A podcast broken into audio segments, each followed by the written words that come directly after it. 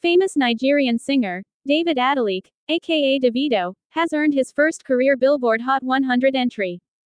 He achieved the feat with his collaborative song with Chris Brown, Sensational, which also featured another Nigerian singer, Lojay, who earned his first appearance on the chart too.